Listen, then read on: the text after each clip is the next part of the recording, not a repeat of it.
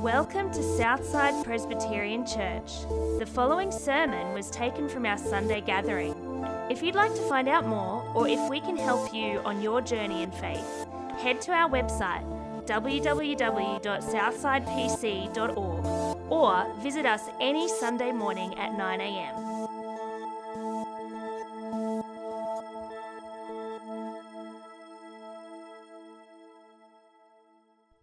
Dear Father God, we just thank you for uh, being an amazing God, that you bless us so richly, that you are provider of all things. We know when we come to you that you are faithful to us, that you answer our prayers. Lord, we thank you for what we've been learning through uh, the start of 1 Corinthians, this letter that we've been working through. We thank you that you are trustworthy. There's so many other things can creep in our mind, our doubts, or uh, even bright lights of the world just trying to persuade us to, uh, to turn away from you. But Lord, we know that you are the truth. That as unglamorous as it is to see our Lord Saviour dying on a cross, and that is who we worship, Lord, we know that that is the message of salvation. That is only Jesus on the cross that gives us life. So, Lord, we thank you that we can have that trust in you, that unity in you, that life in you.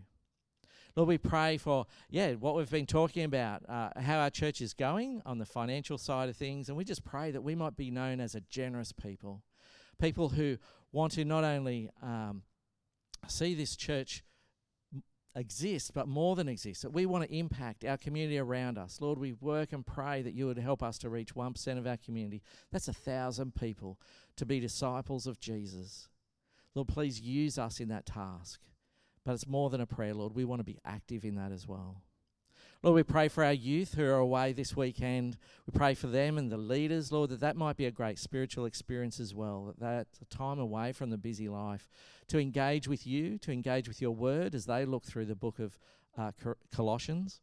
Uh, Lord, that that might be some real enlightening moments there about who they are when they trust in you. So we pray for Rosie and the leaders for safety, for good times, for good friendships, but also, Lord, that your spirit would be moving and drawing those, those young adults towards you. So, Lord, we, we know we can't do things in our own strength, our own power. So we do commit them to you in your strength and your power. We pray in Jesus' name. Amen. As I mentioned, we are working through the book of 1 Corinthians. 1 Corinthians, we're up to chapter 2, reading from verse 6, and it's on the screen behind me if you haven't got a Bible. We do, however, speak a message of wisdom among the mature, but not the wisdom of this age or the rulers of this age who are coming to nothing. No. We declare God's wisdom a mystery that has been hidden and that God destined for our glory before, t- before time began. None of the rulers of this age understood it, for if they had, they would not have crucified the Lord of glory. However, as it is written, what no eye has seen, what no ear has heard, and what no human mind has conceived, the things God has prepared for those who love Him. These are the things God has revealed to us by His Spirit. The Spirit searches all things, even the deep things of God.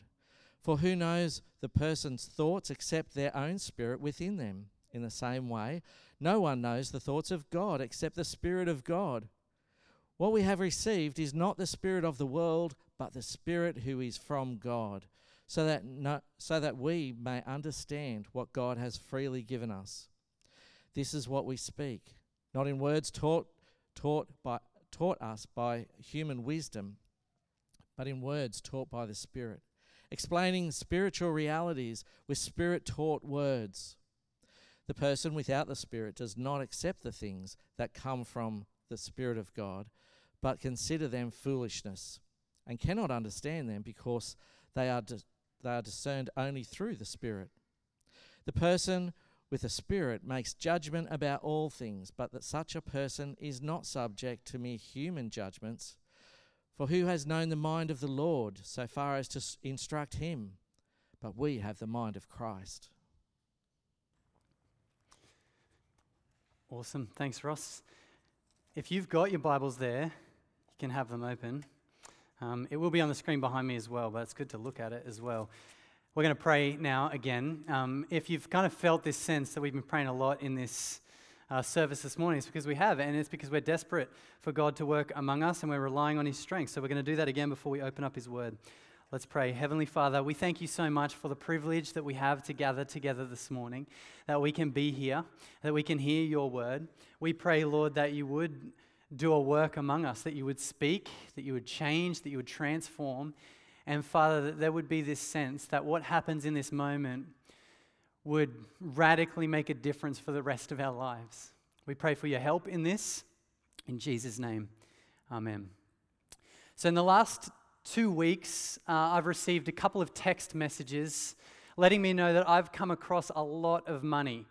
Uh, you might uh, not have got these text messages. I was quite surprised when I got them. But the first one was this one on the screen. You can see it there. It's from a good friend of mine. If you can read it, from ATO is the good friend of mine. First name from, which is a weird first name, but you know there are weirder names out there. Uh, and it was letting me know that, that you know I had come across thirty-three thousand dollars Imagine getting that message. I mean, I was stoked by that. I did forget about it uh, until I got this next message, which was a couple of weeks later. This time, the number was unknown, uh, but it was from MyGov letting me know that I was in uh, $25,000 and that was coming my way. All I've got to do is click these links to get this money. Now, you know, this is outrageous. It's incredible. And I want to uh, just let you know, first and foremost, to, let, to to let you breathe. I didn't click the links, okay? Just, just to let you know. Uh, it, this is a scam. If you didn't know this was a scam, pretty much the rule of thumb is don't click links. If anyone sends you a message, don't click stuff. That's pretty much the rule. Or if you're unsure, Google it first, and then you might get a sense whether it is a scam or not. I didn't click these links, but there was something about these messages different from the scams that I'd received beforehand. And the difference was this time, the audacity of them made me question how could anyone believe these things? Right, 58, uh, 55,000, more than 55,000, $58,000 from the government in the current climate. My, the question on my heart was how could anyone, why would anyone believe these messages? Now, don't get me wrong, I know we've all been there. Right, we've all clicked things perhaps we shouldn't have. Maybe the, you know, it did sound too good to true. Maybe the Prince of Nigeria did sound like they were in trouble and they needed us. We've all done that. But these text messages in this climate made me ask this question why would anyone believe it? And I feel like I'm asking that question a lot lately, whether it's scam text messages or news stories. You know, a hot air balloon traveling from one continent to the next, a, a, a, big metal sphere appearing on the Japanese beaches. The question's being asked of me all the time why would anyone believe this stuff? But the thing that I'm challenged by is the reality that as we gather together as a church, our culture is asking that of us. Right? Like lots of people ask this question of Christianity and of the church. They think what we're doing this morning, people look in and they think the question, why would anyone believe this? You know, we've just sung about the living God who died on a cross. Why would anyone believe that truth? You know, that question is an important one to figure out. Way more important than scam text messages, or news stories. And so it's one that we've got to spend some time thinking about, which is good because this passage this morning, we find ourselves in this place where Paul wants to remind the church why they believe what they believe. And as we pick it up from chapter 2, verse 6, we see it begins with the very fact that this is the message from God. See if you can see that as we pick it up in verse 6. It says, We do, however, speak a message of wisdom among the mature but not the wisdom of this age or of the rulers of this age who are coming to nothing. No, we declare God's wisdom a mystery that has been hidden and that God destined for our glory before time began. None of the rulers of this age understood it, for if they had, they would not have crucified the Lord of glory. However, as it is written, what no eye has seen, what no ear has heard, what no human mind has conceived, the things that God has prepared for those who love him. So, why would anyone believe that the living God died on a cross? Well, what Paul wants to tell us this morning is, is because this is the message from God. This is God speaking. This is what God wants you to know. And we'll see in a moment that it's both timeless and good. But to help us feel the weight of what he's saying here, he compares it to the alternative. Okay, did you notice that up front in verse 6? He says, This is the message from God. We speak the wisdom of God. But then he says, But not the wisdom of this age or the rulers of this age who are coming to nothing. Okay, so what he starts here is he wants us to see the magnitude of the fact that this is from God by showing us the other thing, the other way, the other alternative. You know those moments in life where you don't realize how good something is until you see how bad the alternative is? We've all had that experience with different things. Well, that's kind of what he's doing here, where he starts by speaking about what's from God and what's from this world. So let's think about what he says in verse 6 the wisdom of this age, the message that our world is telling us. Now, it, it's a curious thing as we think about the message of this age, because, you know, if you think about what the world is telling us right now about all sorts of things, there's this kind of thing that happens. So, on the one hand, you feel like it must be true. You know, on the one hand, you feel like what the world is telling us, because of the noise that the world is telling us, you think, well, th- this must be true. Whether it's things that have to do with sexuality or ethics or morality or my rights, the noise is so loud that you think they must be true, and, and anyone who believes anything else must be a fool. There's a sense that we feel that, right? On, on the one hand, you get that. But on the other hand, we are also aware that the wisdom of this age does actually come to nothing. I think we genuinely do know that. We live in this world where, on the one hand, it sounds like it's everything, but on the other, we know that it's fading. So, so to, to see this, we just have to think about it for a moment. Because if you think about what happened 20, 50 years ago, you begin to notice that what the world thought 50 years ago is, has come to nothing. Let me give you an example of this from the 1970s. If, you, if you've seen this on YouTube, the ABC have archive videos of interviews that they did in the 1970s. And I, I absolutely love these videos if you've seen them. They dress differently. They're in Australia. They dress differently. They speak differently. It makes me wonder where our accent's gone. But you're watching it, and, and what's, what's the most enjoyable thing about watching these videos is not what they're wearing or how they're speaking, but the wisdom of the age, okay? So the question of this video from the 1970s was this can women go to the pub? That's the question 1970s. Okay, the wisdom of this age. So here's this woman, interviewer, who goes and interviews some guys at the pub, and I cannot wrap my head around their answers. So the first guy, she says, Can women go to the pub? The first guy says no, and then cracks onto her. That's his response. The second guy, and as much as I've thought about this and watched this video, I still can't I still can't get it. He said, No, because where am I going to go to swear? what, like, what do you mean, where are you going to go to swear? Anywhere. I don't know, if that's what you want to do, do it anywhere. But then the third guy said, this is his reaction, which captured kind of the, the other men in the room. He said, well, well, if women come to the pub, where am I going to go after work so I can wind down before I see my wife and kids? Maybe to your wife and kids. Maybe that's where you should go after work. But that was normal in the 1970s. You know, th- there was no one reacting. Even the woman interviewer wasn't reacting like this is crazy talk. This is what Australians in this pocket of the world genuinely thought. And now, 50 years later, we look back at that and it looks like the most insane thing ever. Now, what does it show us? It shows us what I think deep down we all know the wisdom of this age comes to nothing. It comes to nothing. You see, what our world says right now, it might feel like it's the most true, the only right thing, but the reality is the only thing we can bank on is in 50 years' time, people will be looking back at us as a culture and laughing at how insane our ideas are. That's the only thing we can be sure of today. It feels true, but I guarantee in 50 years' time we'll be looking back on this. And, and Paul says why. He says that's because the wisdom of the age and the rulers of the age are coming to nothing. So you can listen to the wisdom of the age. You can put your flag in the, the wisdom of the age, the cultural views at the time. You can say that this is what I believe. But if you're going to do that, you've got to be prepared to pivot and change for the rest of your life. That's, that's what you're going to have to. You're going to have to pivot and change and move until eventually you're going to be old and you'll be an elderly person, God willing. You'll get to that point and you'll say the things my grandma used to say Can you believe the things the kids are believing these days? That's what's going to happen. If you're believing the things of this world, the wisdom of this age. So, so this is what Paul does. He compares it. He says, This is what the wisdom of the age does. It's coming to nothing. So, what's the alternative? Well, he says, let's think about what God has said, the wisdom from God. And you get a sense here of why the wisdom from God is good. In, in verse 7, he says, This is a mystery that's been hidden before, uh, uh, that's been hidden, that God destined for our glory before time began. Do you see that what, what he's saying? Like, it's an eternal thing. And then he speaks about the goodness of it in verse 9 what no eye has seen, what no ear has heard, what no mind has conceived, the things that God prepared for those who loved him. The wisdom of the age is coming to nothing, but he says, Here is a message from God which is timeless, which is good, which will stand the test of time, and it's beautiful. And what are we speaking about here? What's at the heart of the message from God, the wisdom from God? Well, if you were here last week, we know what it is it's Christ and Him crucified.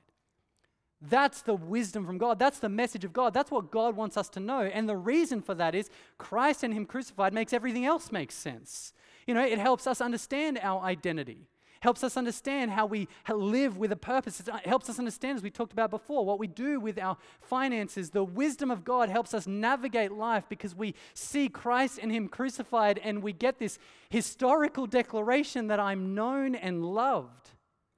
Christ and Him crucified is the message that there's nothing stopping you from a relationship with God. Christ and Him crucified is everything because it's the, the declaration from the living God that He loves you and He cares for you and there's a hope with Him forever.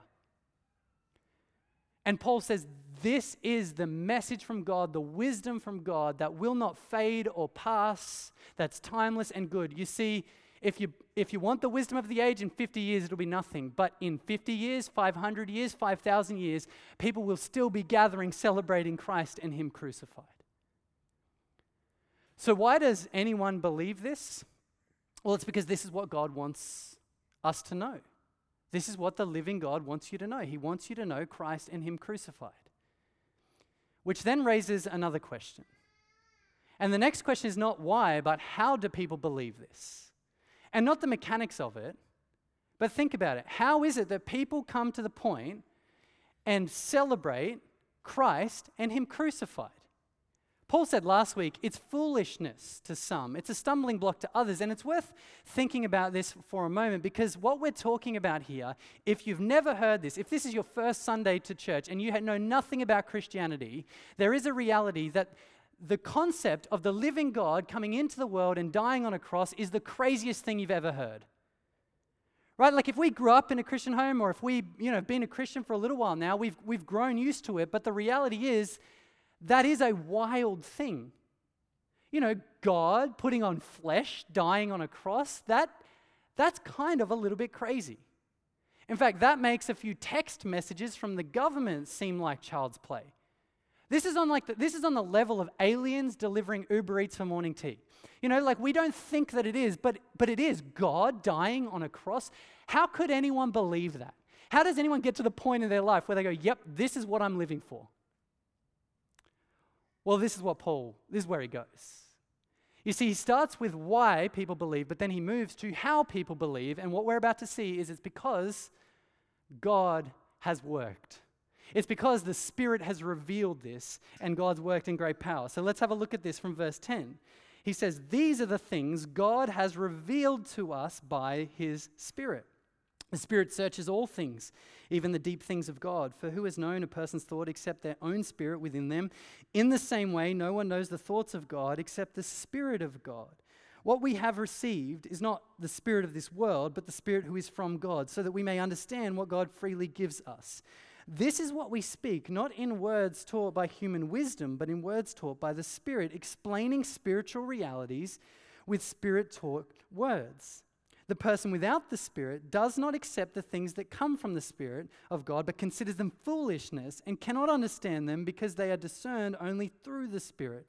The person with the Spirit makes judgments about all things, but such a person is not subject to merely human judgments, for who has known the mind of the Lord so as to instruct him? But we have the mind of Christ. How does anyone come to believe in Christ and Him crucified? Well, Paul says it it's through the work of the Holy Spirit, the power of God.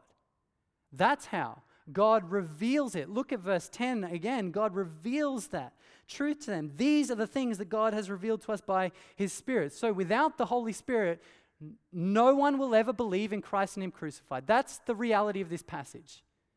Without the Holy Spirit, you can't. It will always be foolishness. It will always look like the most insane thing ever. But with the Holy Spirit, God, who reveals this truth to God's people in great power, that's how people will come to believe this. Now, how does this play out? What does this look like? Well, we got to understand the work of the Holy Spirit. And to, to understand the Holy Spirit throughout the Bible, the Holy Spirit is kind of like the wind. Okay, so in the Bible, you see this where the Holy Spirit um, works like the wind. So you don't see the wind, but you see the power of the wind. When you look at the trees, you see the trees move. And so to understand the whole work of the Holy Spirit, essentially, the proof is in the pudding. You've got to look at what has happened. And so, here in, in the current context, for Paul writing to the Corinthian church, when he says this reality, what he's doing here is he's pointing to the church in Corinth. And he's saying, We have the mind of Christ. And so, what's he doing in this moment? Well, he's actually saying to them, You guys are testimony of the Spirit's work. Okay, so you think about what Paul has done in Corinth. Again, if you've been here for the last few weeks, you've seen this. But Paul, when he went to Corinth, he didn't speak with eloquence. We saw that, not with great wisdom. He wasn't this the charismatic guy that everyone wanted to follow. Paul said, I came and I spoke simple language about Christ and Him crucified. And, and what happened? The church was born.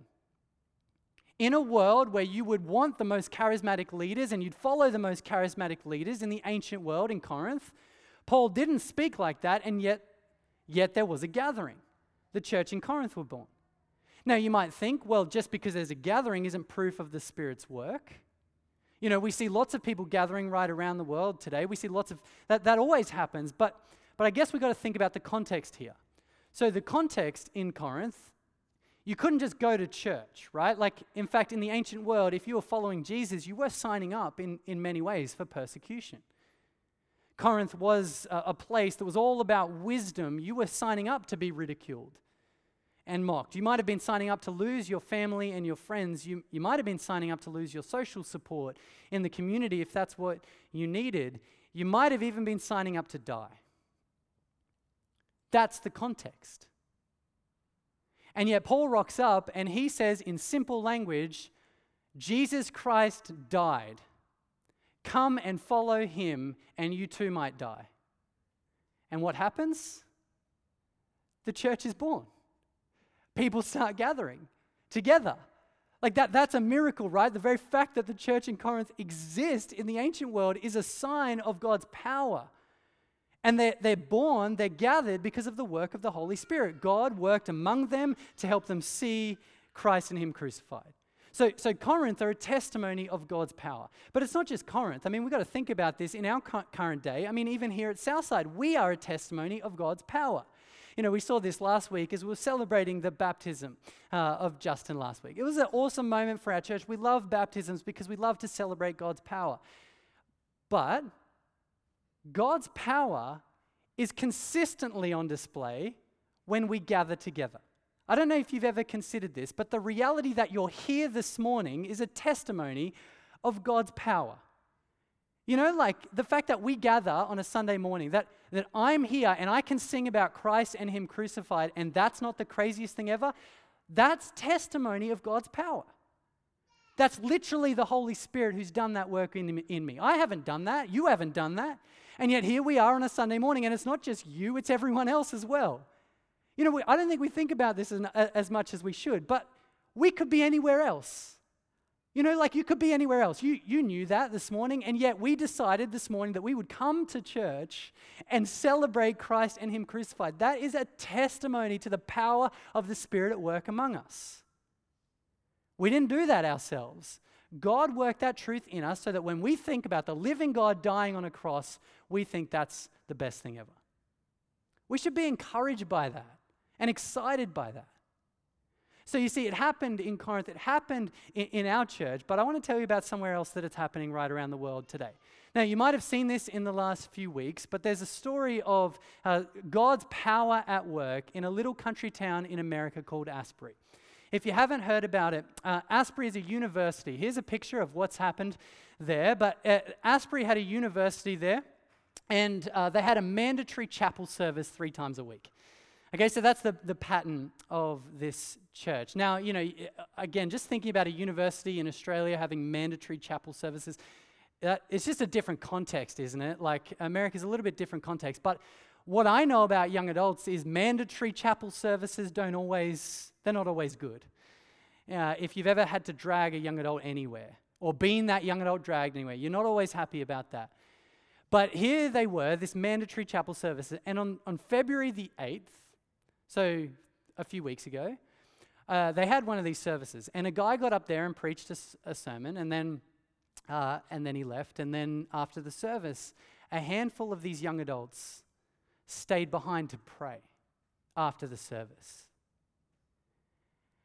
And then they kept praying, and they prayed all night. And then the next day, when people came to university, they had this sense that God was inviting them back to this chapel service.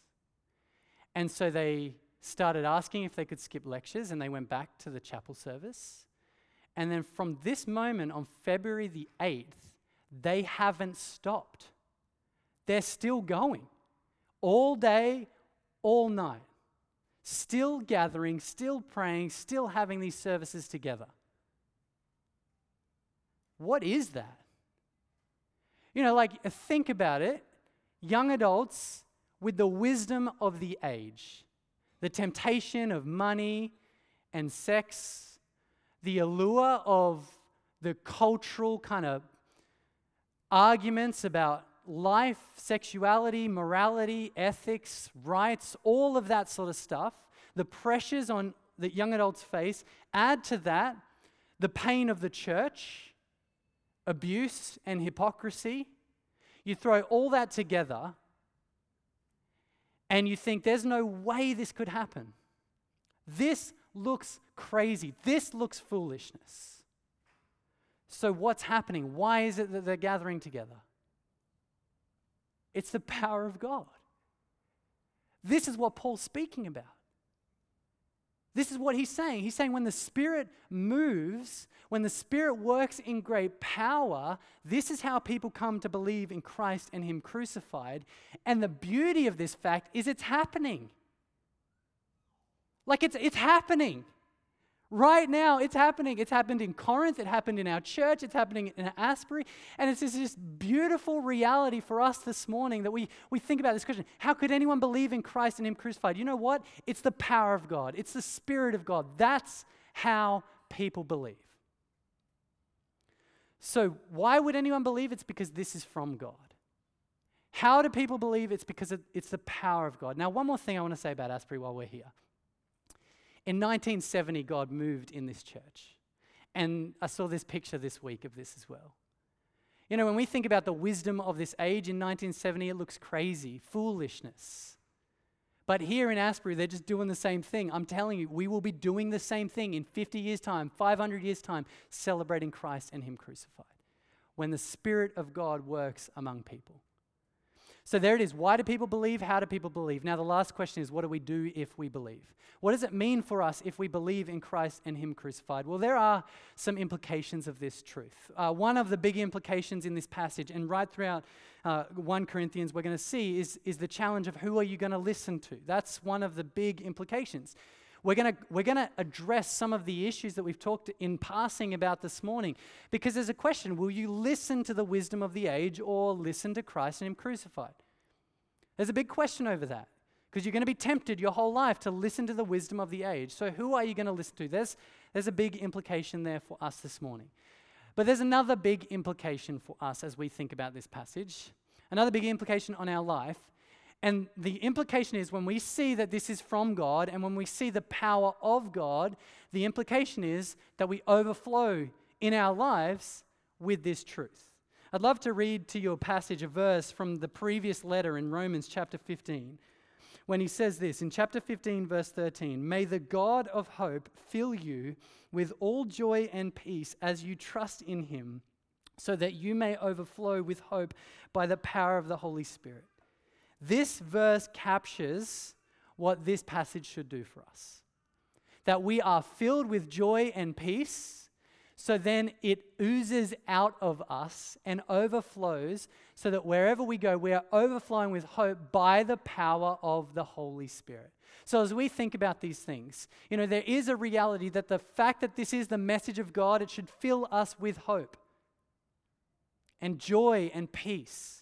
You know, like the truth that we believe in the Bible, it's not just, it's not this man made thing, right? It, this is what the living God wants people to know. And we've got, to, we've got to remember this truth and hold on to this truth because we live in a world that tries to tell us we're foolish. And that Christ and Him crucified, that that's the truth that's going to fade into nothing. We live in a world that wants us to compromise, that wants us to, to change the word so it's more acceptable. But when we believe deep in our bones, no, this is the message from God, this fills us with joy and peace. It fills me with joy and peace that I can go confidently into my world remembering this is what God says. So we're filled firstly by remembering the message from God, but then we're filled with joy and peace as we think about the power of God. Right? So when you think about it, again, we can do nothing without the Holy Spirit. If you think about our impact in our community, we can't do anything without the work of the Holy Spirit. You can't change anyone's heart. You can't change anyone. That's, that's the reality. In and of ourselves, it doesn't matter how smart you are, it doesn't matter how good you are at answering things, it doesn't matter. You can't change anyone's heart. Because you can be having the best conversation with someone. As soon as you get to Christ and Him crucified, you are a fool. That looks foolishness. We can't change anyone without the Holy Spirit. And it, it can feel at times crushing when you're, when you're told you can't do anything. But the reality in the Bible is you're not asked to do anything by yourself. That's the, that's the encouragement. Do you see what he says? Overflow with hope by the power of the Holy Spirit.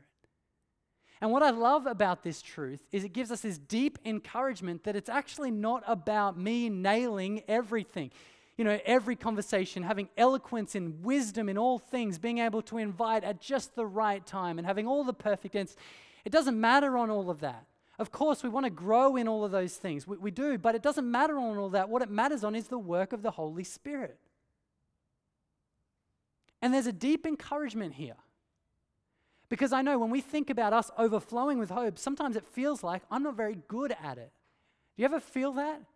Sometimes it feels like, man, I just I stumble through my words. I, when I invite, I'm not very good at it. I miss my opportunities. I do it by text. You know, I invite or try and have those conversations, and I'm just not very good at it. And sometimes it feels crushing. But you know what? There's a deep encouragement here knowing that the Holy Spirit is at work.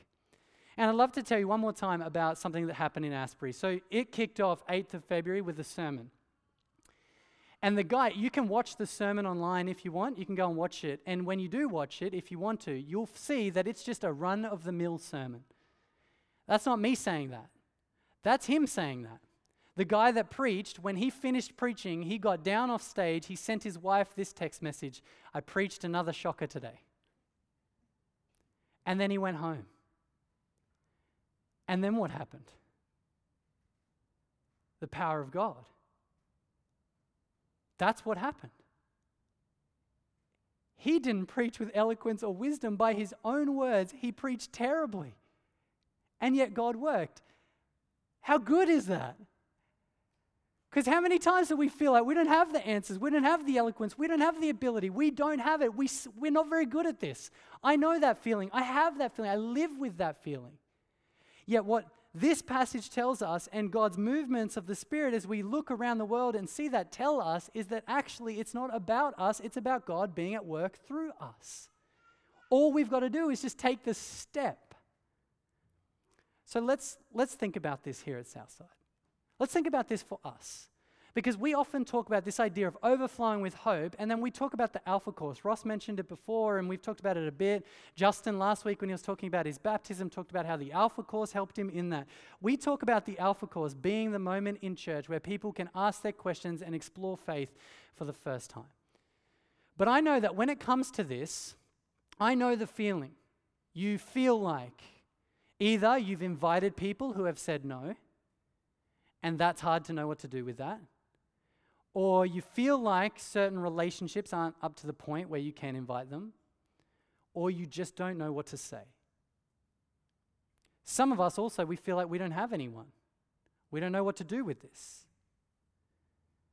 I understand these feelings. It's hard to live with this. But the deep encouragement today is God works through people like us. You don't have to nail it, you don't have to have it all together. You don't have to be awesome at everything. If God shows up in great power, there is no stopping what God's going to do. If you're not encouraged by this, if we're not encouraged by this as we step into our worlds, what will encourage us? God invites us to participate.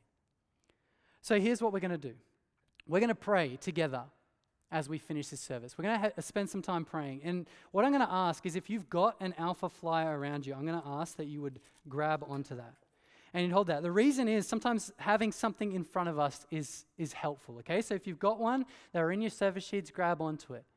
We're going to spend a moment in a second to pray. Alpha starts on Tuesday night, and we're going to pray inwardly. If you've never prayed before, no one hears your prayers when you pray inwardly except God. And if you don't believe in Jesus, thanks for being here. And we're going to invite you to ask God to show himself to you. you, you but that's in your own head. We're going we're gonna pray, though. The rest of us are going to pray. And what I want you to think about as you, as you look at this card, if you've got one in front of it, I want you to think about the people that you want to invite. Or maybe the people you have invited and they haven't got back to you. I want you to think about the conversations you need to have. Maybe there's opportunities you need to create so that you can have those conversations, or text messages or phone calls you're going to make. And then in a moment, we're going to have a minute silence and we're going to pray. And I'm going to invite you to bow your heads and pray for those people. And then I'm going to invite you, when you get about halfway through that and you pray for those people and you pray for boldness and you pray for courage, but more than that, you pray for the work of the Spirit, then I want to ask that you would pray for this course on Tuesday night because we can do nothing if the Spirit doesn't show up. But if the Spirit shows up, we are excited by what might happen. Okay, so have you got your card? If you don't, just bow your heads, and we're gonna, I'm going to give you a minute to be praying for the people in your life and praying for the Alpha course.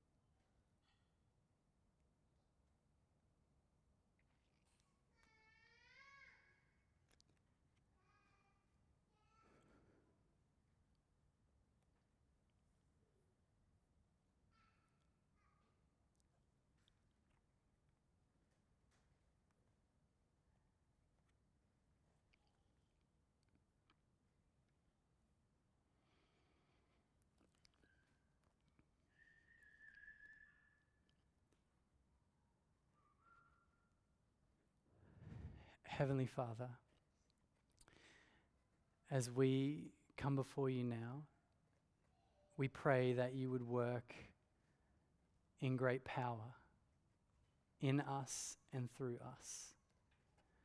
Father, you know the burdens on our hearts, you know the people in our lives, you know the prayers that we've just lifted up to you.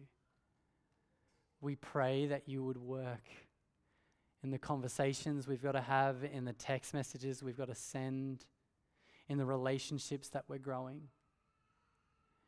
Father, it's the deepest encouragement to us to know that it's not, it's not about us nailing this.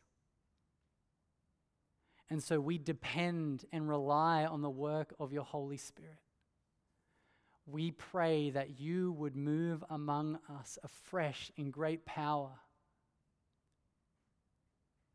We pray that we would see people coming to faith that we thought they'd never come to faith. They've, maybe they've even said the cross is foolishness. We pray, Lord, that you would do that. We've seen you do that. And we pray that you would do it again.